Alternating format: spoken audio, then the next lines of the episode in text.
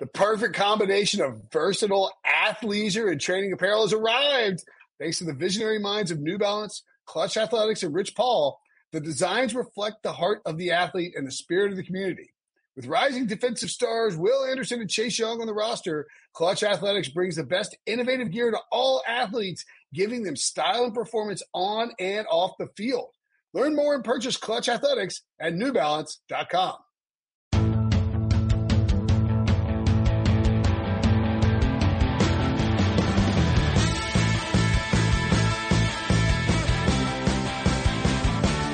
What's up, everybody? Welcome to the Pick Six Podcast, CBS Sports Daily NFL Podcast. I'm Will Brinson. I'm your host. It is Sunday, December 27th as we release this. It's our early odds look ahead special. We used to do it only on YouTube. So beloved that we decided to roll it out in podcast form as well. Joining me to break down some week 17 lines, the craziest gambling week of the year. You need to be ahead of things. If you know if teams are going to sit players, if they're going to rest guys, if you know motivation, you can get ahead of the curve. And that's what we're going to do here. You can certainly window some games. Joining me to break it all down. John Breech. What's up, Breech?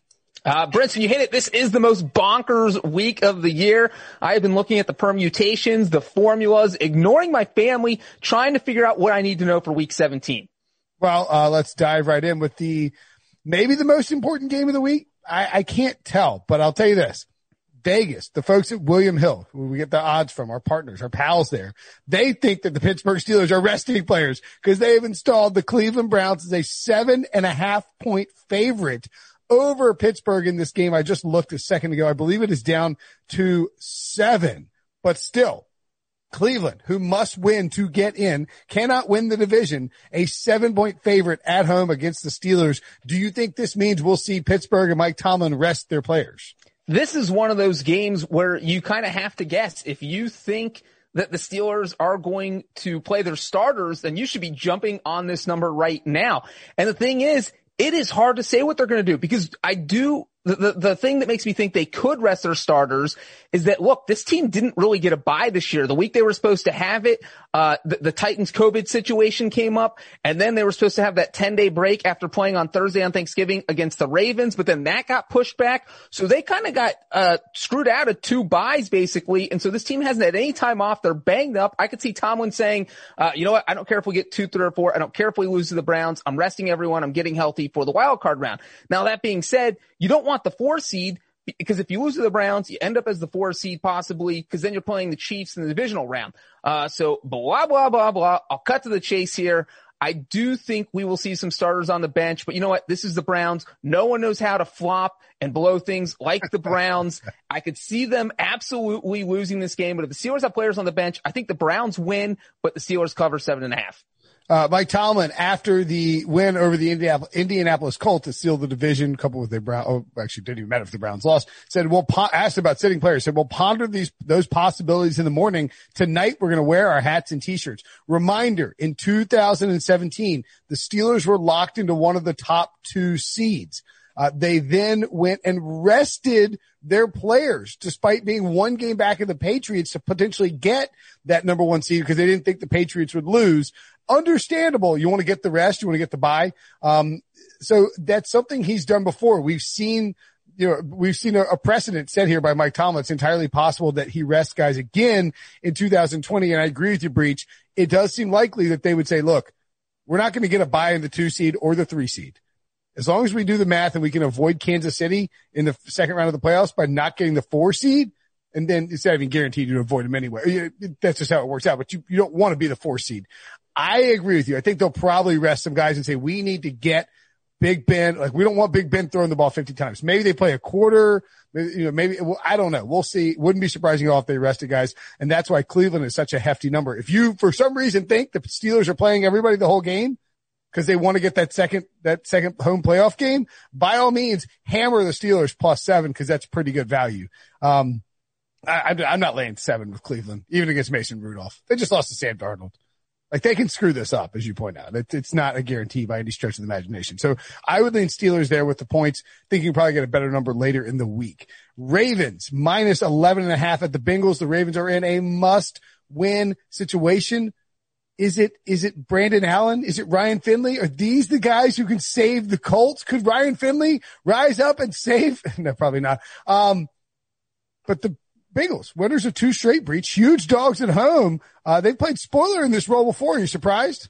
Yeah, they have uh, made the spoiler role famous, especially against the Ravens in Week 17. We saw Andy Dalton do it when he sent the Bills to the playoffs a few years ago. Uh, everyone in Buffalo remembers that. And you know what? Here, uh, this is a lot of points. The Bengals have won two games in a row. Uh, they beat the Steelers. They beat the Texans as a seven point underdog. And Brinson, you want a crazy stat?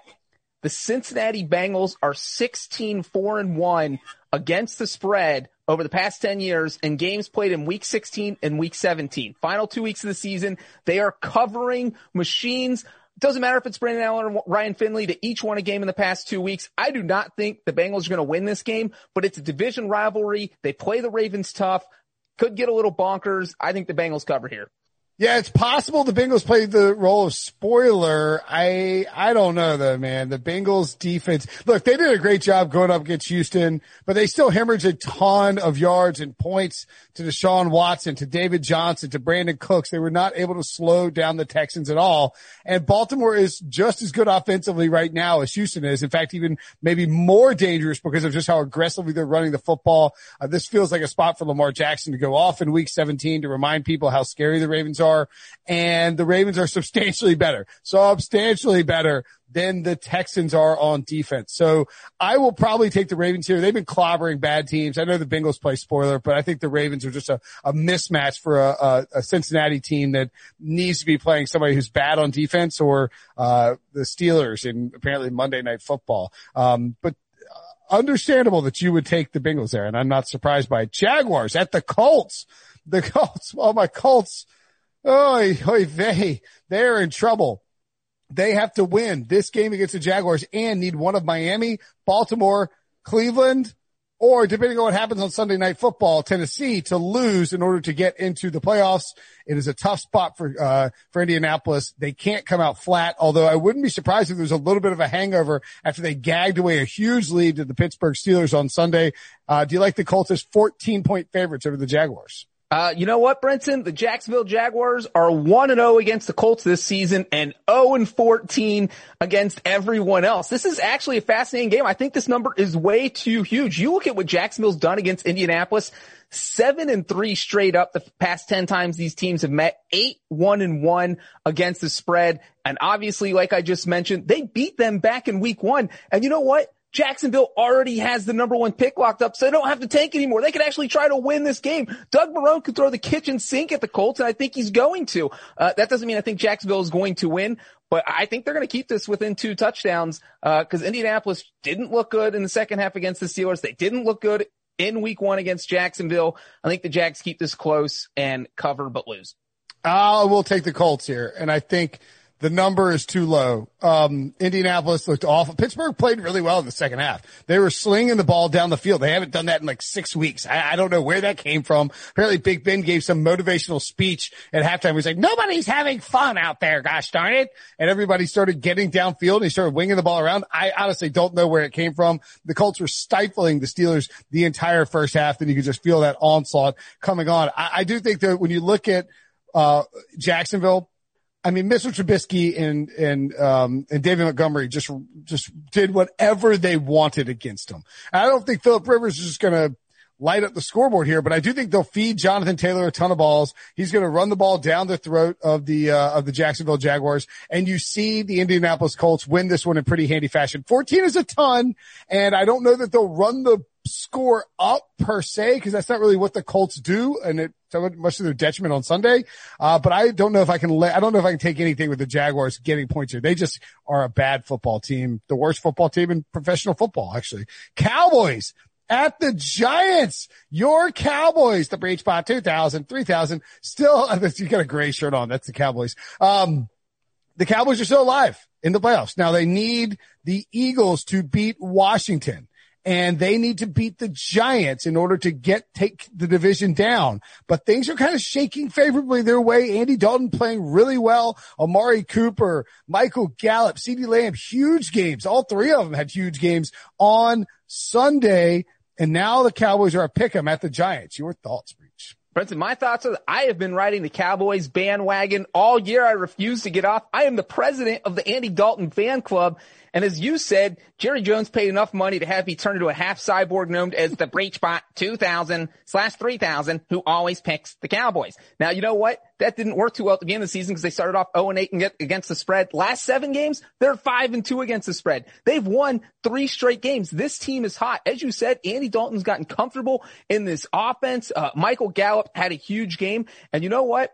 The first game Andy Dalton ever played for the Cowboys, it was against the Giants after Dak Prescott got injured. He came out, worked some of that patented Andy Dalton magic that I love to see and led Dallas to a 37-34 win. I think he's going to do it here. I am going to take the Cowboys.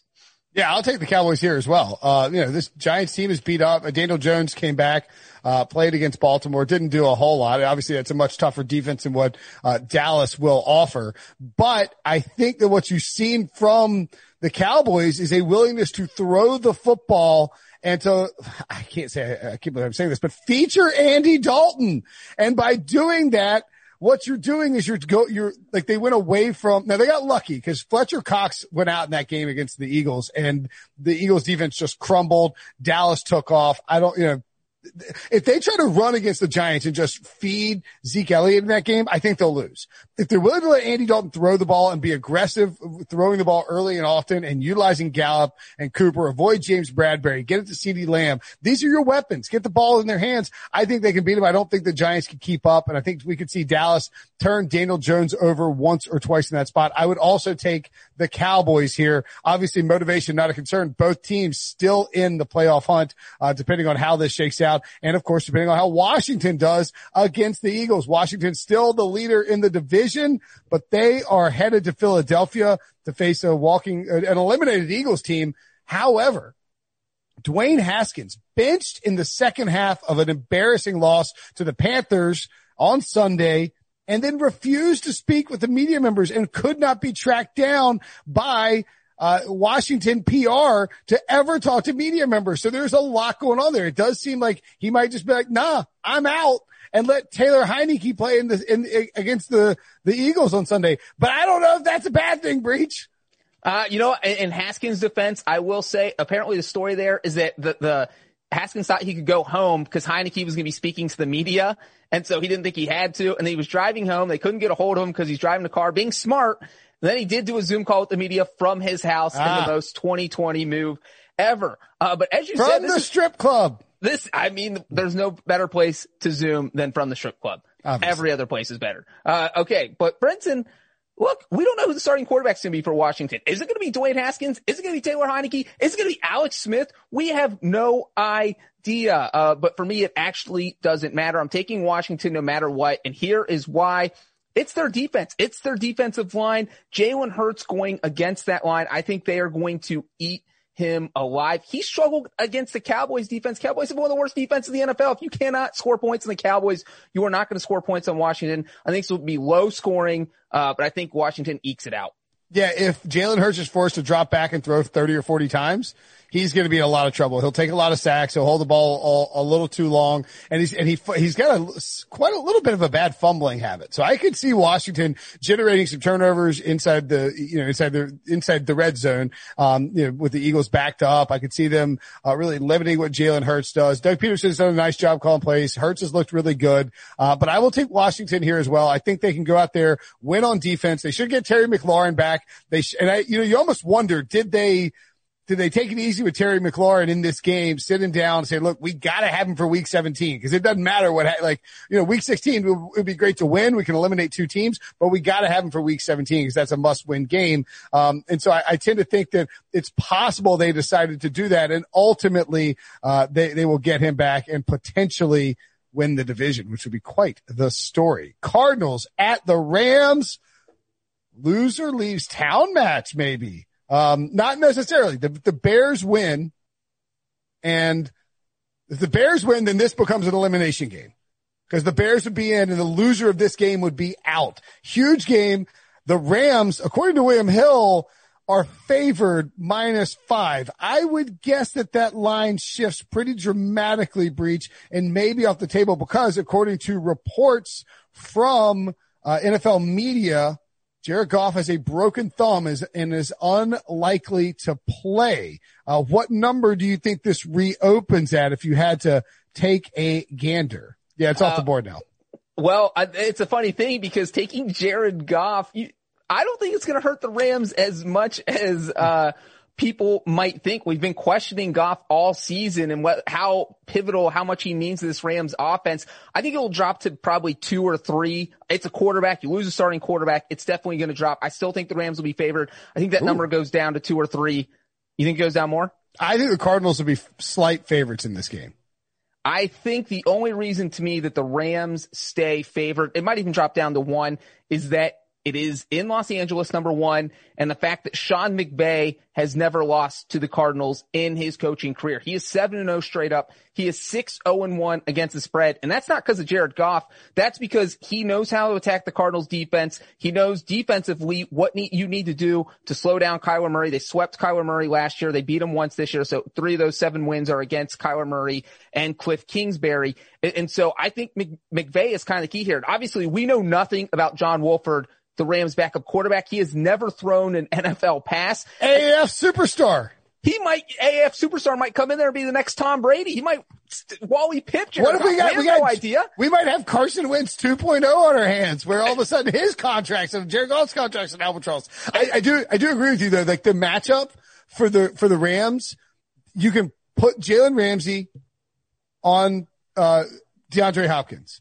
And then Aaron Donald is just a thorn in the side of Kyler Murray. If the Rams had done anything offensively against the Seahawks on Sunday, they, they would have won that game. Uh, they, they, their defense did a great job holding up its the bargain and the offense just could not get going. I think they'll be able to do a little bit more offensively. I, I hope that it becomes Arizona favored and we can, uh, flip that and take the Rams. So, um, obviously there's a whole lot of moving parts in terms of week 17 lines. Make sure and listen to the podcast every day. It's in your feed. You can check it out. We'll have updates on injuries, uh, what, what the lines are doing. We'll be talking about it throughout the week. For John Breech, I'm Will Brinson. See you guys later. Okay, picture this. It's Friday afternoon when a thought hits you. I can waste another weekend doing the same old whatever, or I can conquer it. I can hop into my all-new Hyundai Santa Fe and hit the road.